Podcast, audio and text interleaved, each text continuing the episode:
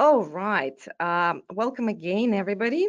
Um, so today we will uh, present key information from uh, the interim guidelines for local government practitioners to assist them in the use um, and procurement of road surfacing products uh, with recycled waste plastics.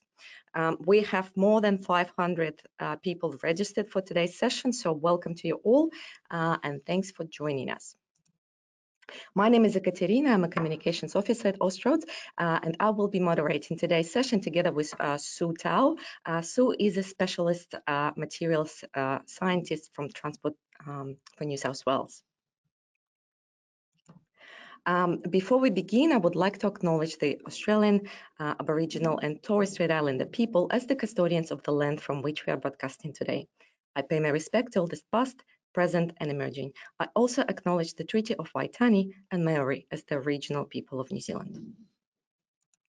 A little bit about Austroads. Uh, we are the collective of Australasian transport and traffic agencies, and our focus is to support our member organizations to deliver an improved road transport network.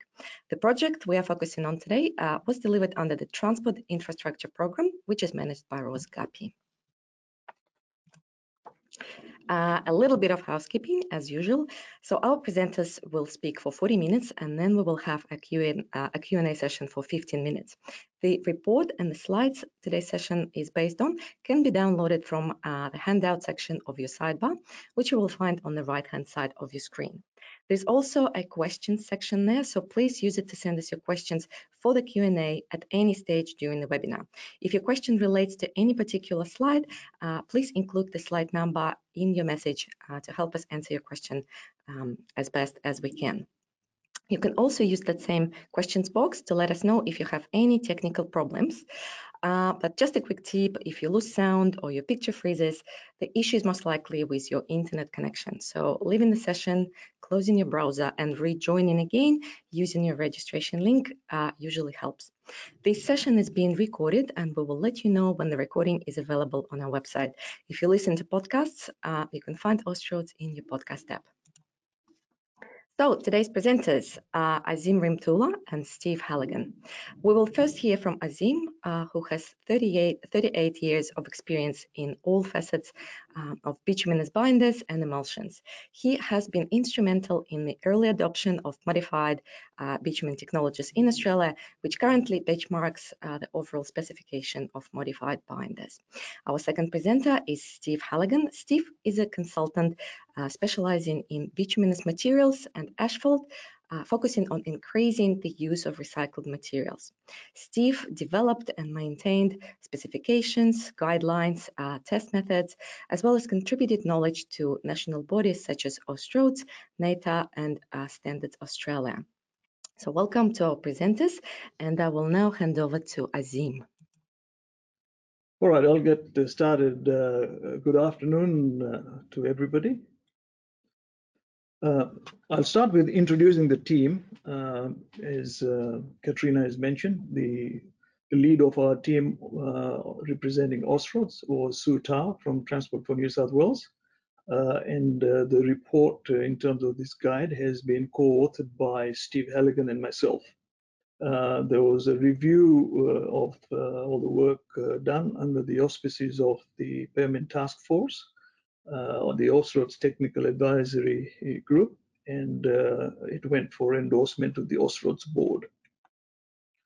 In terms of review, um, all the sort of interested members within the Austroads uh, affiliation, being all the road authorities, uh, were also part of the endorsement processes, so they have had the chance to to look at the projects and uh, and, also review and comment on it.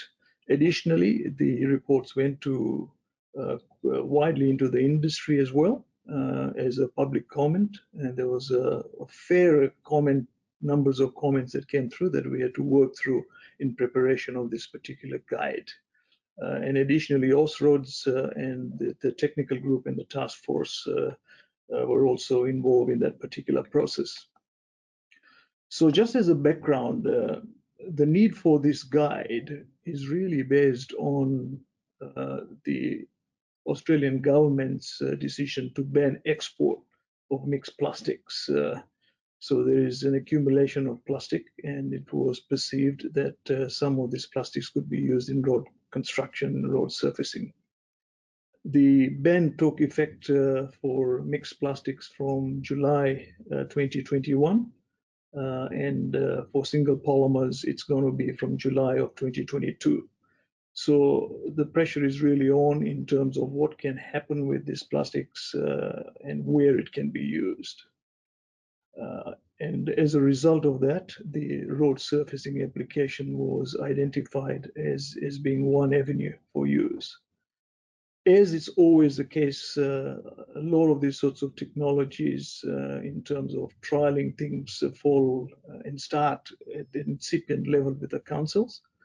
Um, and uh, the councils are very interested in trying to see if they can utilize the plastics uh, in road surfacing application. The issue is that currently there is no specifications uh, or a guide uh, in terms of uh, how to place these waste plastics and use them in road surfacing application. So Austroads took up uh, an initiative. they already have some very long-term research projects uh, that are looking at the use of recycled plastic in road surfacing applications. Uh, it will be a little while before this uh, study is completed and some uh, real outcomes uh, are obtained from this particular study. So in the meantime, Austroads identified uh, that there is a need to look at something interim, thus this particular guide. It is an interim guide. It will have a, a time uh, life for its uh, use and eventually it'll be taken over by a proper guide after all the work has been done. So this is really to fulfill the immediate need uh, for, uh, for, uh, for, for the local council particularly. The methods that we use for the delivery and the deliverables are as follows. Uh, we looked at all the existing reports and research work, and there is uh, quite a fair amount of work that's being done in this particular area. Um, we looked at some directions from these reports. Uh, we studied what the industry was doing to see if there were some early learnings and experiences in this field. Uh, we had a consultation process with the stakeholders, which is uh, all the road authorities, the industry, uh, just to be able to understand the current state of play. Uh, and then we prepared uh, uh, the, the actual guide. And in specific, it is for the local government applications as well. It covers various types of waste plastics and it looks at different approaches of use of different types of plastics. It also reflects on the understanding of different levels and incorporation of uh, the waste plastics.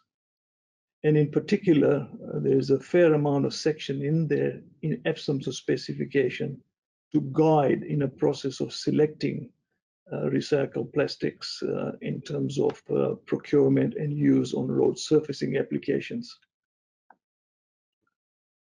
I'd just like to highlight some limitations. Uh, the interim guide really focuses on local roads only with defined criteria. I think when we initially started, there was a fair amount of uh, consultation and feedback uh, that uh, it should be really defined uh, for a specific type of application uh, with specific traffic loadings, and Steve will talk about that later on. Uh, the scope was never to look at the health, safety, and environmental aspects in it, and due to the limited information in that particular area. However, there was a strong feeling that there should be some indications of the health, safety, and environmental uh, impacts of using recycled plastics. Uh, so the guide is there, uh, which will sort of drive in terms of a questionnaire uh, regarding the health, safety aspects, but the onus of uh, supplying that information will be on, on, on the suppliers to demonstrate. Uh, the guide also does not address the future recyclability of the asphalt because it's early days. Um, the guide sets out general questionnaire on health and safety. It guides in assessment of quality and relative laboratory performances.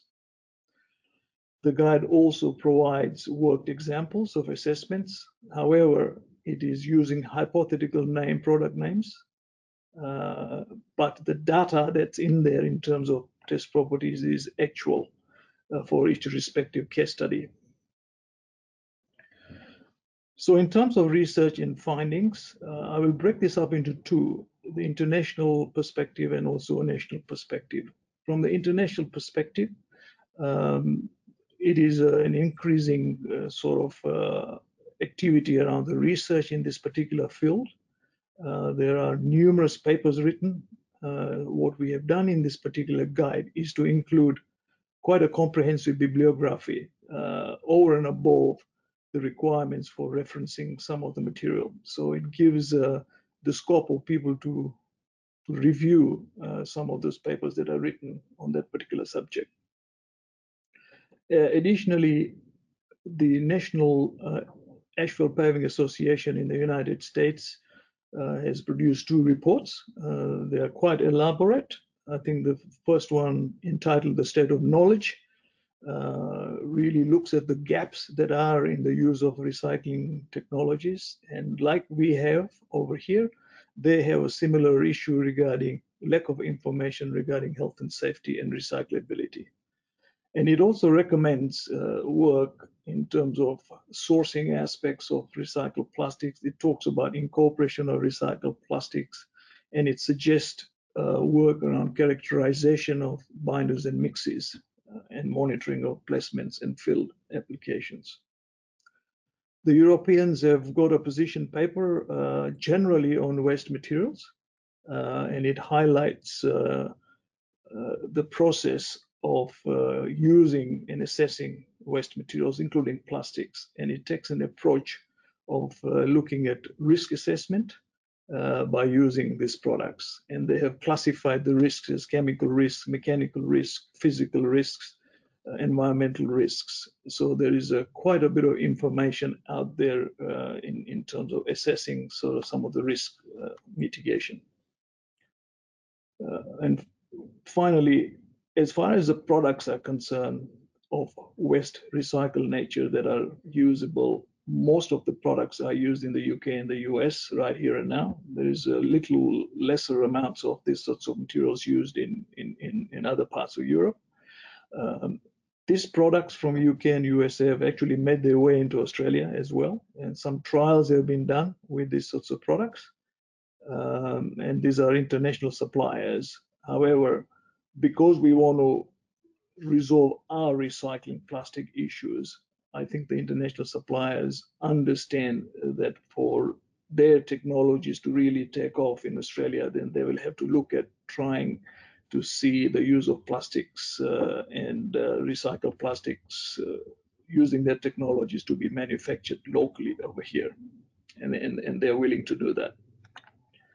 In terms of the national findings, uh, as I said, bulk of the work being done by Austroads at the moment. They've already got quite a few projects underway. Um, the one the viability of using recycled plastics in sealing was released about a year ago. Uh, and uh, there's another one that looks at uh, fit for purpose use of uh, recycled materials. Uh, and both of those uh, refer to waste materials.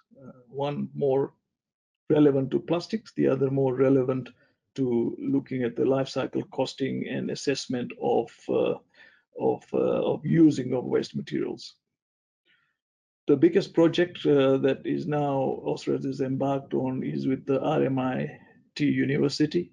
Uh, and uh, the project is really broken up into three, three parts.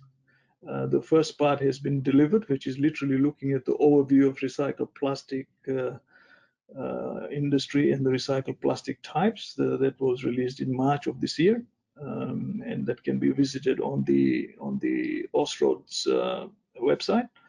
Uh, the other two modules are work in progress. Uh, the first one being towards the use and selection of road grade plastics, um, and the third one, which will be in 2022, uh, looking at the road road plastics uh, use in, in sustainable asphalt, the final performance in environment. So by the time the, the final project is delivered, it'll be a comprehensive bit of information regarding all aspects in the use of recycled plastics from sourcing to the type, uh, all the limitations that might be around it uh, in terms of the environmental health and safety testing procedures uh, and uh, and also some guide to performance related aspects and uh, and some suggestions of uh, specifications.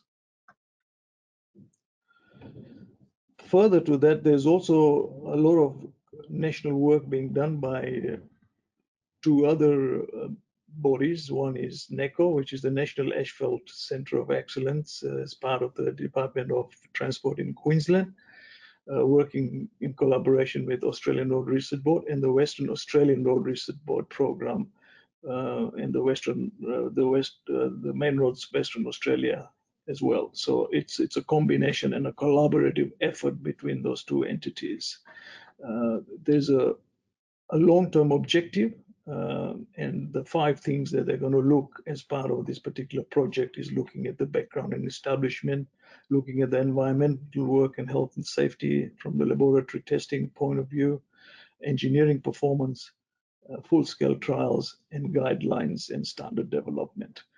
It is going to be a sequential uh, sort of um, triggering of these projects. So one stage will depend on the findings of the previous stage. So in time to come, there will be a, a substantial amount of information with all this work being done by WARRIP and NACOE. Uh, a lot of emphasis will be on the use of recycled uh, material in Western Australia and in Queensland, but it will have a major implications for us over here as a, as a national entity.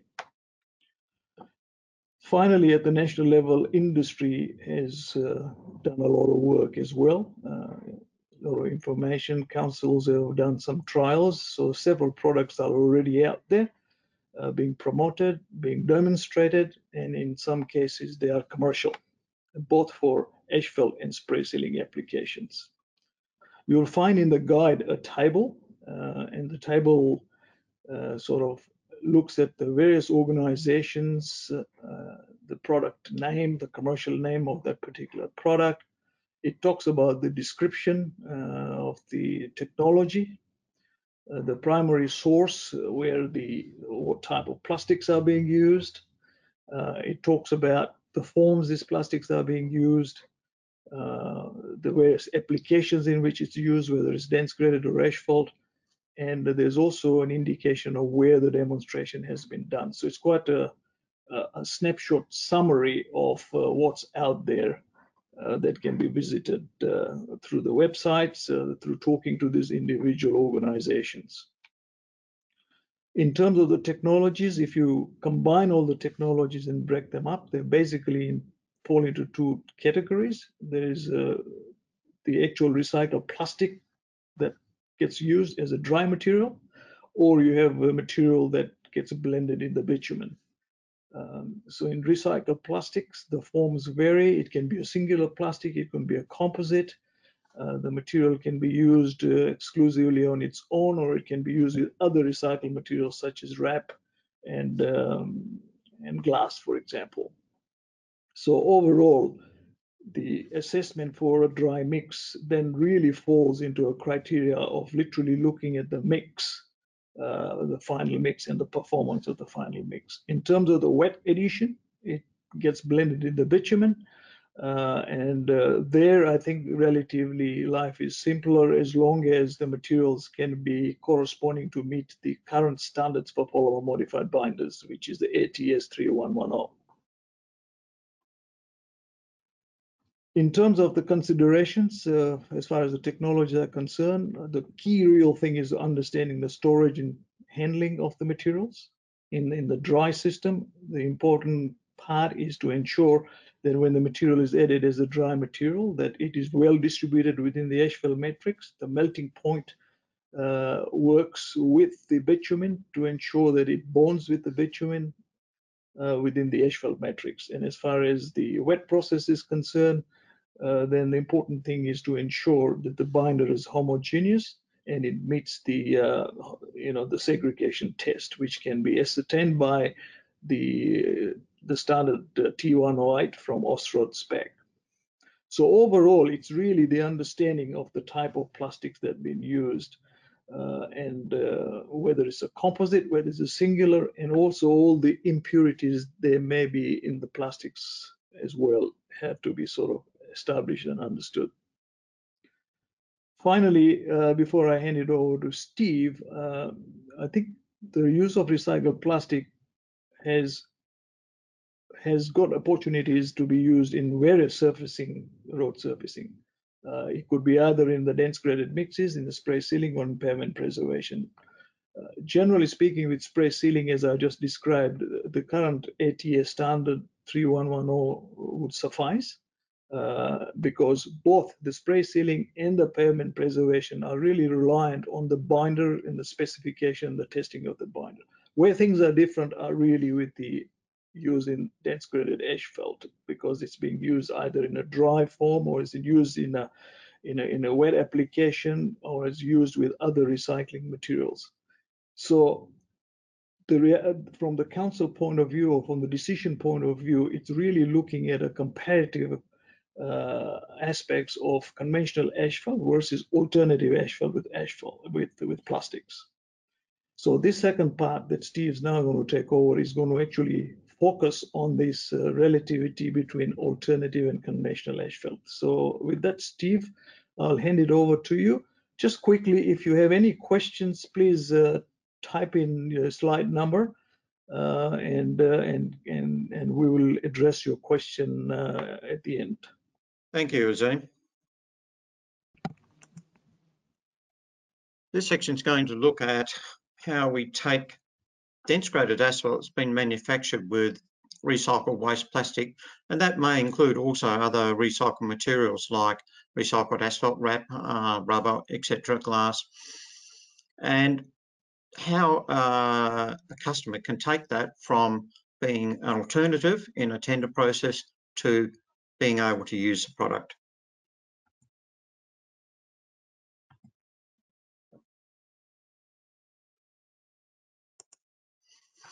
Now, as Ian mentioned before about the scope of the interim guidelines, they're applicable to the use of dense graded asphalt as a wearing course and also for sprayed sealing work. Um, for dense graded asphalt, it may be for other applications. The principles are most likely the same. Now, a key part is the interim guidelines are intended for the use by local governments on local roads. So those roads are, are not roads that carry a heavy volume of traffic or a high proportion of heavy vehicles. They're intended for local roads. For local government that use design traffic loading, the interim guidelines have included a, uh, a value there. Now, terminology that occurs throughout the interim guideline is conventional asphalt and alternative asphalt. And conventional asphalt is basically the predominant type of asphalt, dense graded asphalt, that a local government would use on its network.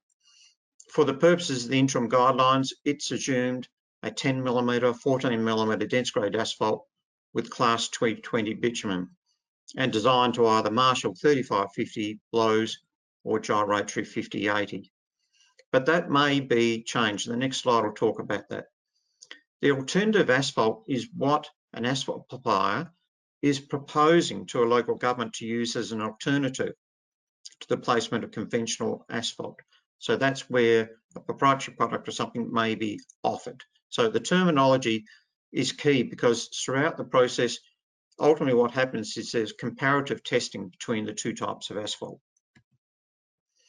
Now, a critical thing is that the asphalt supplier along the way has to do performance related testing of both their own alternative asphalt, but also the customer's conventional asphalt for comparative purposes.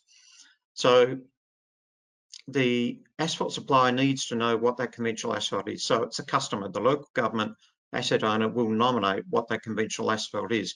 And it doesn't necessarily have to follow what's in the interim guidelines. It could be a slightly different size, dense graded, it may have different binder, may have a polymer modified binder. But the key is it needs to be put into the process up front.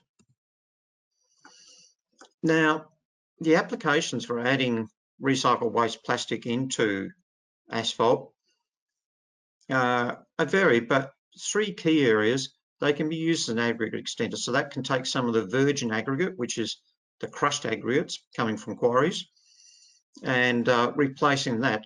And it's done using the dry process. This is the dry manufacturing process, because the aim here is that this recycled waste plastic shouldn't change form, shape, or size during the mixing process. So it should go in and be consistent that every batch of asphalt's made comes out the same as what was designed in the laboratory. So it's not intended that the plastic here melt more than just probably around the edges. It can be used as an extender to offset a proportion of the virgin bitumen in the asphalt mix design. So that could be either the dry or the wet process. Um, it needs a um, it needs a plastic that can melt readily, um, such that it becomes liquid and becomes part of the bitumen. But used as a binder extender, the plastic may not contribute to much change in the properties of the binder. And that's the third bullet point, where when it does get into a binder, it's there to enhance the property. So it'll improve the properties of the binder and by then default it'll improve the properties of the asphalt. Now in the interim guidelines, this is figure 6.3 and it's a flow chart to assist local government to look at a proposed alternative asphalt and say, okay, how can I get down to the bottom of that flow chart where the council can use it. So the remaining slides will address each cell from the chart and we're starting right up the top at form at Appendix A5. Now, this is a form that the asphalt supplier needs to complete. Uh, it's got a lot of uh, questions in there. It requires detailed responses from the asphalt supplier. And along the way, the asphalt supplier is most likely can need the assistance of qualified people to do some analysis and assessment of the questions. Now, this questionnaire is then submitted with the proposal to use the alternative asphalt.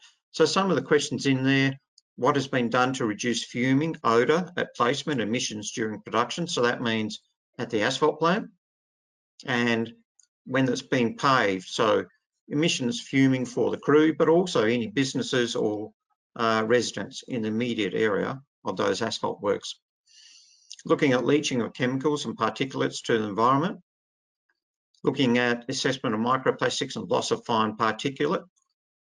And the bottom one is, as Eames already talked about, is asphalt is one of the most recycled products in the world at the moment. Some countries have very high levels of recycling of asphalt, Japan and some European countries. US does too. We're talking you know, hundreds of millions of tons.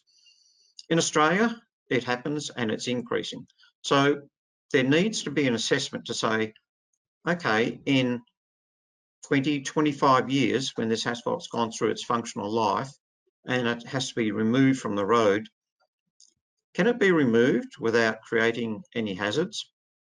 Can it be processed subsequently from a removal, a removal? And then thirdly, can it be put through an asphalt plant without any issues? So that's something that hasn't been done and it needs to be done because there's no use putting a product down and then finding 20 years down the problem that there are issues.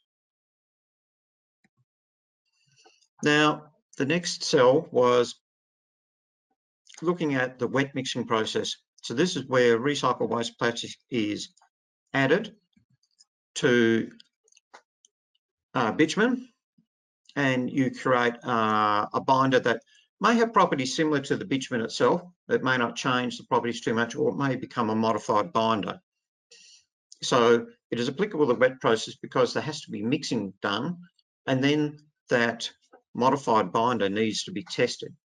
And the testing either needs to follow the testing framework that's in Australian Standard 2AA for bitumens or Austroads Technical Spec 3110 for polymer modified bitumens. Now, it doesn't necessarily mean that the asphalt supplier has to comply with all the limits for those properties and those specifications. It's the specification framework. So it's the properties that are in there, that's what needs to be tested. The asphalt supplier may develop specs that are, or sorry, limits for those properties that vary a little bit from those current specifications. Now, when the asphalt supplier puts forward the proposal to use um, for the wet process, that is, an alternative asphalt, there's forms at Appendix A3 for bitumen or A2 for modified bitumen that need to be submitted. So that will have all the properties of the plastic modified binder and then also the supplier's specification for those properties. So in the interim guidelines, there are example forms at B2 and B3 in the document that um, provide guidance. Now, the next part of it is a large part. Section 441 uh, talks about the properties of asphalt. Section 45 is a big section. It talks about the asphalt mix design process, whether that be using Marshall or gyratory compaction. And then section 611 is the process where the local government or an agent working on their behalf or a collective of local governments would approve the use of our supplier's alternative asphalt.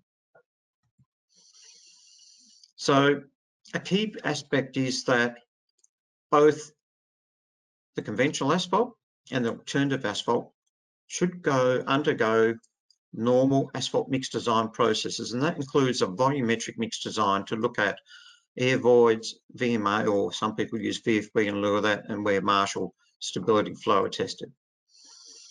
So the alternative asphalt should undergo the same process, that volumetric mix design, and importantly, the volumetric properties for the alternative asphalt need to be the same. So if the air voids are 3 to 5% for conventional asphalt, the alternative asphalt should be designed to 3 to 5% air voids. I'll go back also that um, a key part here is that um, the particle size distribution and the binder content of the alternative asphalt doesn't have to be the same as conventional asphalt. They can differ, but the volumetric properties need to be the same. Now, where a customer specification doesn't include volumetric properties, uh, the guidelines recommend that they move to AUSPEC or Australian Standard 2150 to adopt the volumetric properties in those documents and limits. Now, the outcome of the mix design for alternative asphalt is it must be better than conventional asphalt. So what's better? It's a tricky one. So the approach used in the interim guidelines is to use performance related testing, and that's come from an Austroads Guide to Pavement Technology Part 4B, asphalt. These are the properties that have been tested. So workability assess literally how workable that uh, asphalt is. So it's looking at the alternative asphalt to make sure that it's not overly stiff or too harsh to work. So it's got a maximum air void content there, and that's after 250 cycles of a gyratory compactor. Moisture sensitivity, now this assesses the propensity for moisture damage in asphalt. So it's quite important here because some asphalts don't have good uh, um, bonding characteristics with bitumen. So it's quite important that the mix design shows that there can be compatibility there and this asphalt mix design is not likely to be uh, threatened by the presence of moisture. Deformation resistance, all it's saying is the maximum rut depth should be no more than conventional asphalt. So there's no numbers around rutting or fatigue performance here. Fatigue performance, it's saying that the microstrain value for alternative asphalt should be greater than conventional asphalt, excuse me. Now, for flexural stiffness and resilient modulus, uh, they'll report, they're for the pavement designer to see. Now in table 4.2 in the interim guidelines, it goes and looks at the volumetric mix design process. So here it says it's using in the conventional asphalt a class 320 bitumen. As I said earlier, a local government may choose a different binder here that represents their typical dense graded asphalt. So both processes for conventional or alternative asphalt mix design use laboratory manufactured mix, except for alternative asphalt, it will either be using the wet or dry mixing process to um, to represent what's ultimately going to happen during production of the asphalt in an asphalt plant. Um, as I said, the target PSD and binder content for the alternative asphalt may differ from conventional, but the volumetric design properties have to be the same. Now, one key area where labs will have to look at to do some work is that soon as plastic or other recycled materials, uh, whether it be RAP, uh, rubber, etc., start being added to the class 320 bitumen or another bitumen, you are probably starting to change the characteristics of that binder, but also the characteristics of the asphalt mix. So with regard to compaction temperature for Marshall or gyratory specimens in the lab, that needs to be determined because it's likely to be different than for the base bitumen in the conventional asphalt. So the relevant Australian standards for Marshall and gyratory in Appendix B have a process to describe how that compaction temperature should be determined. Now the comparison testing, where we're using these performance related tests, the guidelines suggest you can use a laboratory or a plant manufactured mix. It's got to be based on the same formulation that occurred in the previous testing um, where the uh, form, where, sorry, where the properties were determined for the base asphalt. It can't change. Now, the thing though is both for the conventional asphalt and for the alternative asphalt, they both need to be either plant mix or lab mix, not one or the other changing. They have to be comparative and be the same. The interim guidelines in the table 4.2 also include guidance on plant mix um, where it's used hot and specimens compacted. So both conventional and alternative asphalt, they either have to be replicate, both prepared hot, or both cooled and reheated. So it provides some guidance there on temperatures and timings for reheating. Now, testing of asphalt reported a form, another form, Appendix A4.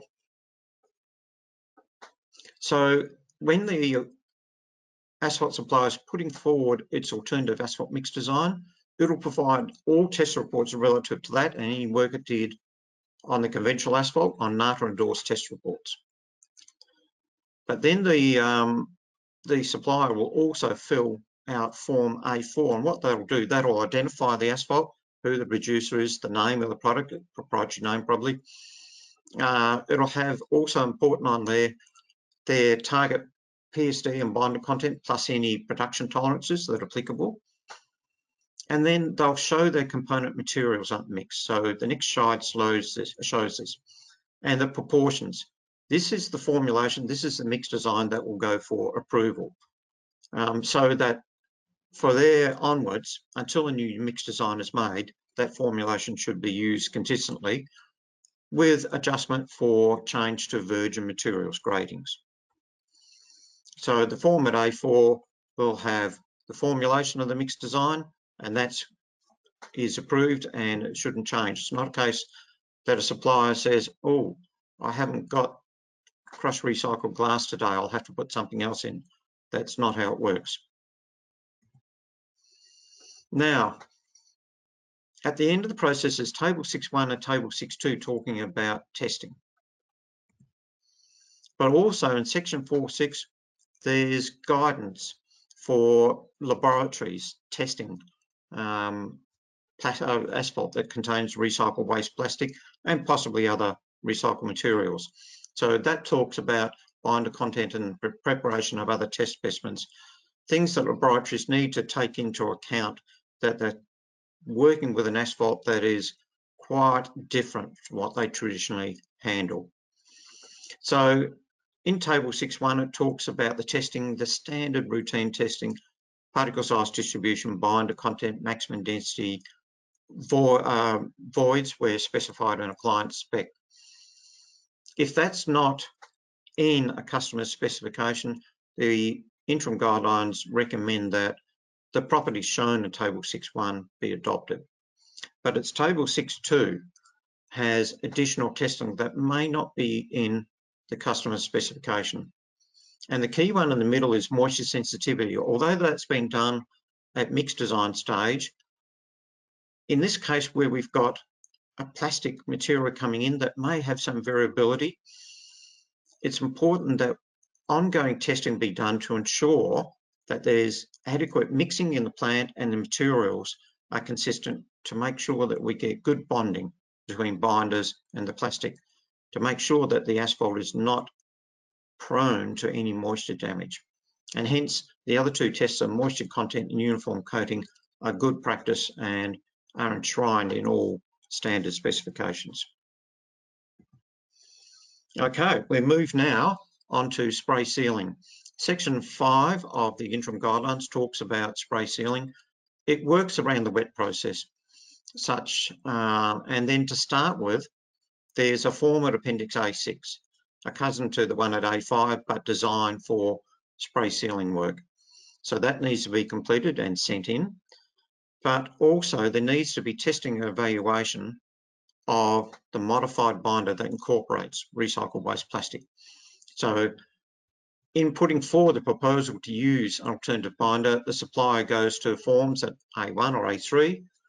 And on those forms, I'll have a typical test results for that modified binder and their spec. If it varies from the Australian standard 208 or the Austroads PMB spec. Now, it's quite important also that the binder supplier and the asphalt supplier, but here's spray sealing, the binder supplier, they need to have a management system for the transport and storage of binder to make sure that in storage there's not settlement or segregation of the plastic polymers happening in there.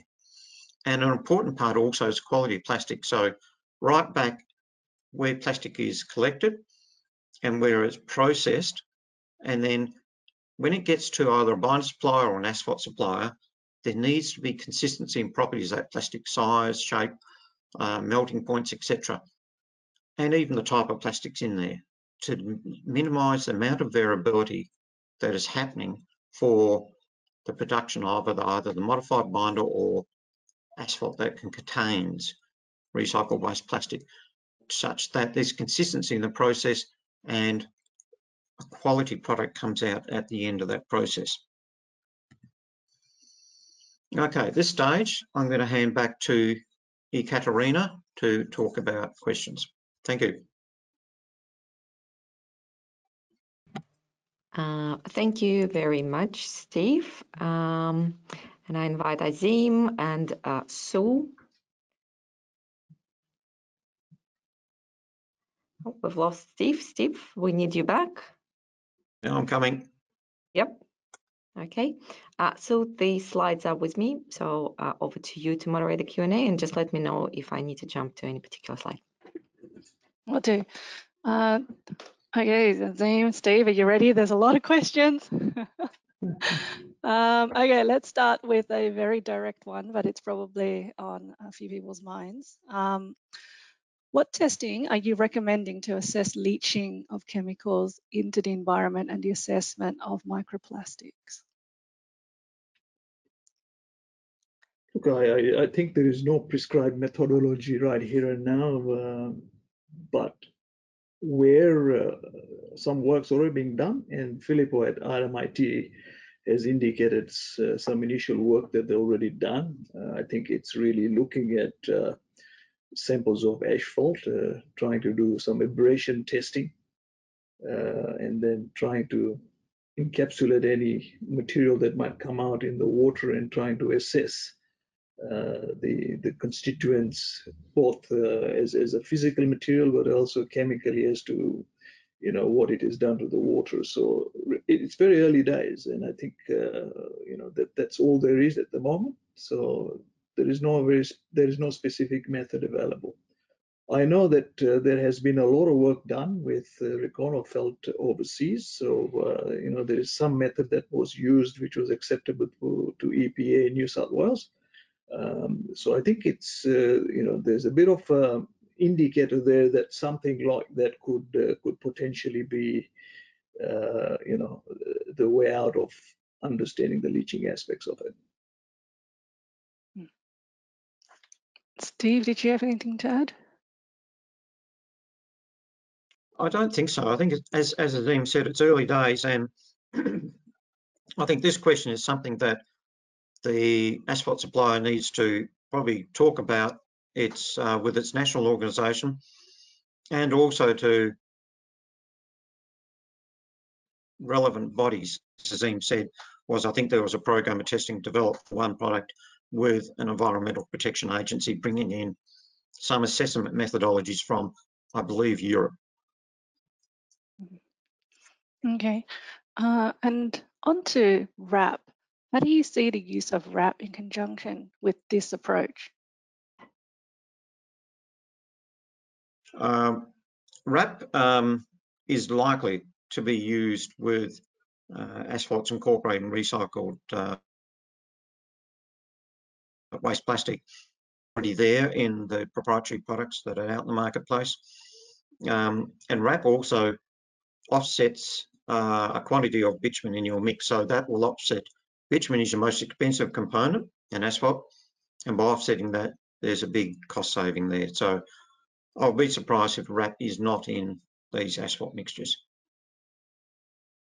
And I think just to add to that, Sue, is uh, I, I, think RAP's going to be part of life. Uh, you know, there'll be more and more use of it. Modified binders and sustainability type of concepts will ensure plastics are being used. So the combination will be there in time to come. Uh, and I think the designs on how you design the mixes, because at the end of the day, you know, the RAP has got edged bitumen.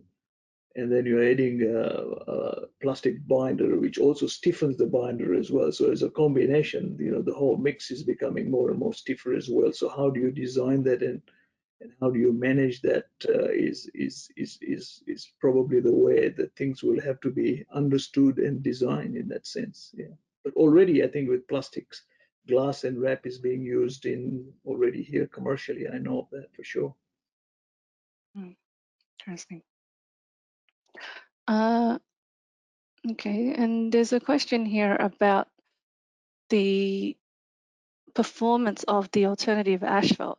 Uh, actually, there's several questions around this. So why do we say that the alternative asphalt must be better than the conventional asphalt? Um, can it be largely the same if it was, if the alternative asphalt uses more sustainable materials and it can meet a triple bottom line?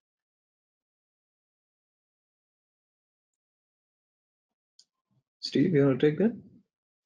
I think the, the, the, yeah, the point is the addition of the recycled waste plastic should not change the properties of the asphalt such that the alternative asphalt has worse performance than the conventional asphalt. So swing it around the other way to say, this is not saying that uh, one is here and one should be way higher. That's not the intention. And we're not intending to modify it to get a massive improvement is showing that the performance, fatigue performance and rutting performance should not be less than what the and I think the other, uh, and the other aspect, network, meaning the conventional asphalt. Yeah, and the other aspect really is, uh, you know, the cost comparison between the two. So if they're both performing equal, and the, the cost parameters are same, then there is not an issue. But if one's more expensive, then you have to decide and say, you know, are you prepared to pay that extra for it? So, you know, so there's an economical angle to all of that as well. But I don't think we have stipulated that one has to be better than the other. I think that decision has to be made by the consumer at the end of the day that they accept the alternative to being equal, or they might accept the alternative to be a little bit more expensive than the other because it resolves the you know the recycling plastic problem. Hmm. And I think this um, this topic does dovetail nicely into another burning question, which is once these mixers containing plastic is at the end of its useful life, can it be reused as RAP? Does it still retain value? Does it change its usefulness? I, I think I think the you know the you know it's no different than tire rubber or SBS polymers or whatever it is. I think it's the durability aspects of these things as to how how effective they're going to be after a certain period of time uh, with the you know the ozone and sort of the oxidative properties and the influences of all of those sorts of things. Um, I think they, they, they, probably will continue to have a value to a certain extent. Um, the question of recyclability that we were discussing in this guide is really from the point of view of, uh, you know, is it going to create a microplasticity problem of a sort? And if it does, then how do we mitigate or manage that? Uh, and how that comes about really is at the end of the day is to principally what was the mix when it was laid? Was it a dry material? Was the plastic used as an aggregate? Was the material uh, modified binder? So there are quite a few technicalities in terms of how the material was used as to what you will have eventually in the recycled material. Uh, and then how effective that recycled material is going to be for for further use, if you like, uh, and what the effect of having the material out there in situ for 10, 15 years uh, in terms of oxidation and how that has changed. So I don't think we'll get answers for all of those sorts of things, but I think overall, I think it, it is a material, if it is usable, it will be usable and it'll have some value and the polymer will have some value out of that as well.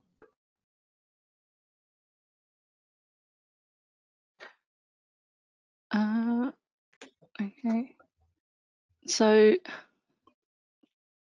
there's a question about specifications. Um, does the road authorities have specifications developed for alternative asphalt?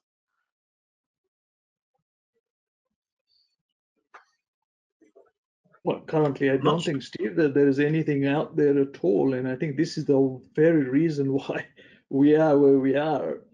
And, and this is really looking at this approach of comparing alternative against this with more work being done uh, in the university and with Austroads and the NACOE and the WARRIP projects. I think a lot will develop and then eventually there will be a specification of a sort. Uh, I, I think the easy part is if it is being supplied as a binder, then you know the ATS 3110 would be the right one. And if we, people can meet that specification using recycled plastic, I think life's easy and things can proceed. Uh, but on the mix side, it, will really have to be on a performance basis and the complexity of, uh, you know, what other additional componentry in terms of RAP or glass or whatever's being used. So it will be a specification, in my view, something around the performance of the mix. Uh, I don't know, Steve, what your thoughts are. It's um, with regard to the larger state road agencies, uh, it's it's happening as we speak. Um, things are quite dynamic. So across the country, there's a lot of specs for crushed recycled glass already. RAP has been used for a long time. Rubber, um, there's a lot of specs and work being done on that front. So I know in Western Australia that the WARRIP um, research program has looked crumb rubber into asphalt and the question being can that be recovered and used 20 years down the track um, and I think Vic Roads through its ecologiQ has quite a um, quite a uh, cross-referencing chart of using different materials in there. Uh, Transport from New South Wales uh, is, is, moving quickly on that front, and Queensland also. Um, Northern Territory, I'm not sure, um, but there's a lot happening in this front now. Plastics is the one I think uh, that everyone's just sitting, waiting to see what comes out and Austroads projects. Um, so there was a, so AAPA had a symposium last week and someone is asking that in one of the talks, uh, it was recommended that plastic should not be used in the surfacing of asphalt uh, because thermal cracking is likely. Do you agree? What are your thoughts? I think generally speaking, it, it is it is very clear that as soon as you start to add plastics to bitumen, you will stiffen the bitumen. So it's really the level of how much plastic you're putting, number one, and number two, the type of plastic you're putting in. So the stiffness properties has got direct sort of correlation to to cracking.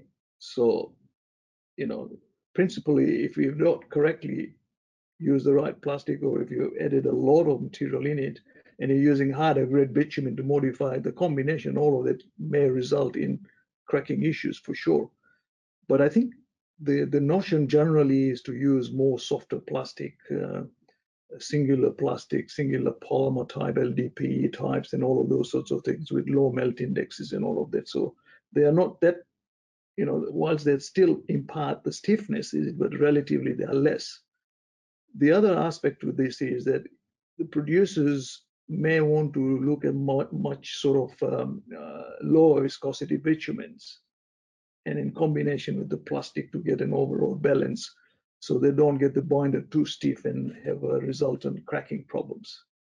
Um, so, and, and the final thing is that there is this notion of using uh, uh, composite materials as well. So one doesn't have to use plastic on its own. They could look at some other polymeric material blended with it to compensate for that stiffness values. So there are different approaches to it if plastics are presenting a stiffness problem and cracking problems, then there are avenues to fix it.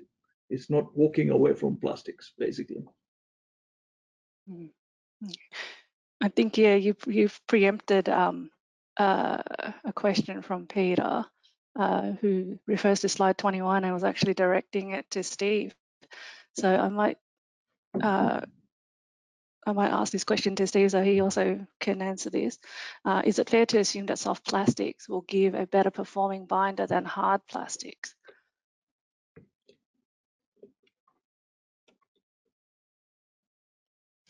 I don't know. I haven't seen test results.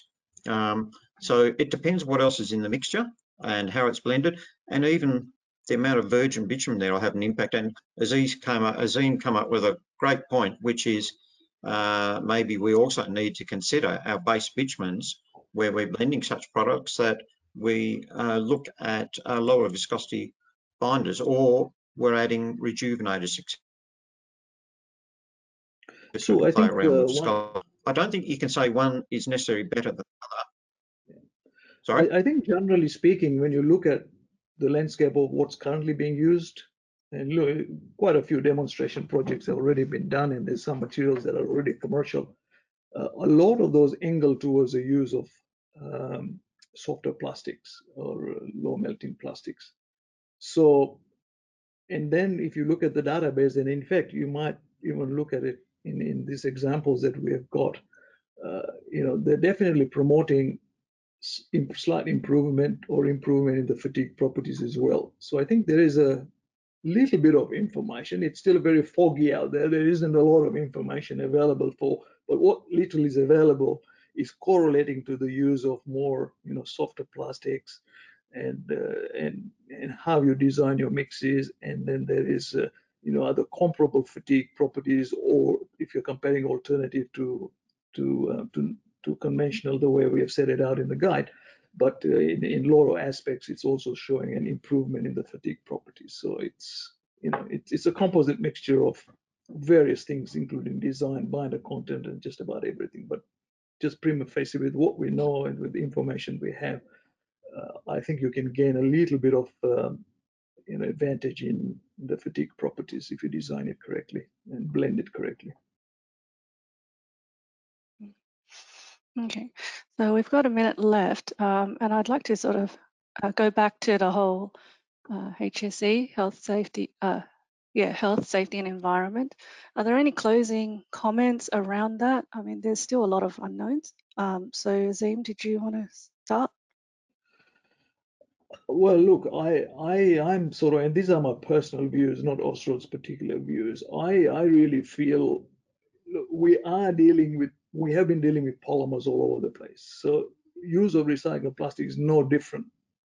Uh, LDPs have been used over a period of time. The only differential in all of this is that it is recycled material. It is a, it is difficult to sort out. It's mixed plastics, and that creates an environment of not knowing what's going in the bitumen. And if you don't know what's going in the bitumen, then how do you sort of assess the occupational health and safety issues and all of those sorts of things, impurities in organic materials. That's where the complexities are as far as the health safety aspects are concerned, and also microplasticity and leachability and all of those aspects of it.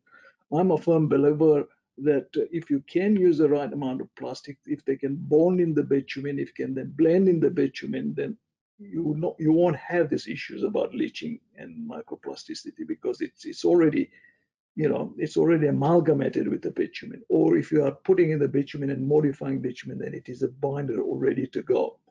Uh, i think with the warm mix additives that we have if there's an issue regarding fuming or odor or any of those sorts of issues that can be mitigated by using some warm mixes additive.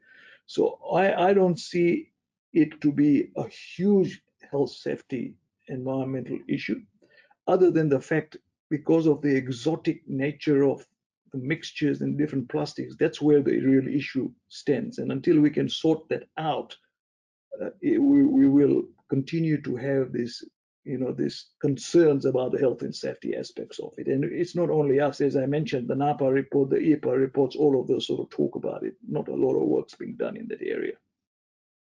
Hmm. Steve, any closing comments? We're about a minute over. I think but, uh, on the to be fair. on the HSE front, it's up to the asphalt supplier to look at that to say, is the alternative asphalt that they are developing or have developed, is it anything into uh, the environment and the workplace especially, uh, that's not in the conventional asphalt? Um, and can that be then uh, handled by probably such things as reducing production temperatures. So in the slides, there was a specific point about that to saying, what have you done? Not, are you considering this? So temperature is a key one I see of asphalt. To get asphalt temperatures down, it, it's a double whammy. It saves on energy, but also it reduces the amount of fumes being emitted. Okay, Back to Katarina. uh, Thank you. Yeah, thanks everybody. Thanks uh, Azim, uh, Sue, Steve. Um, okay, just a few more words uh, before we finish today's session. Um, our future webinars um, on the 24th and 26th of August, uh, we will have two sessions uh, to present an overview of an updated guide to road safety. Uh, and a session on the 16th of September, we will uh, focus on a test method for evaluation of the rutting performance uh, of binders. Visit our website for more information. Um, we have uh, a lot of questions, as uh, Sue mentioned. Uh, we will respond to them in writing and email the copy of the response to everybody after uh, today's session. Um, and uh, once we close out today's session, there will be a questionnaire uh, that will pop up on your screen. So please take a couple of minutes uh, to fill it in and let us know what you liked or didn't like uh, about the session and what suggestions you have for future webinars. Uh, once again, this session uh, is being recorded and we will let you know when the recording is available on our website. thanks again, everyone. Stay well and safe and enjoy the rest of your day. We will see you next time. Thank you.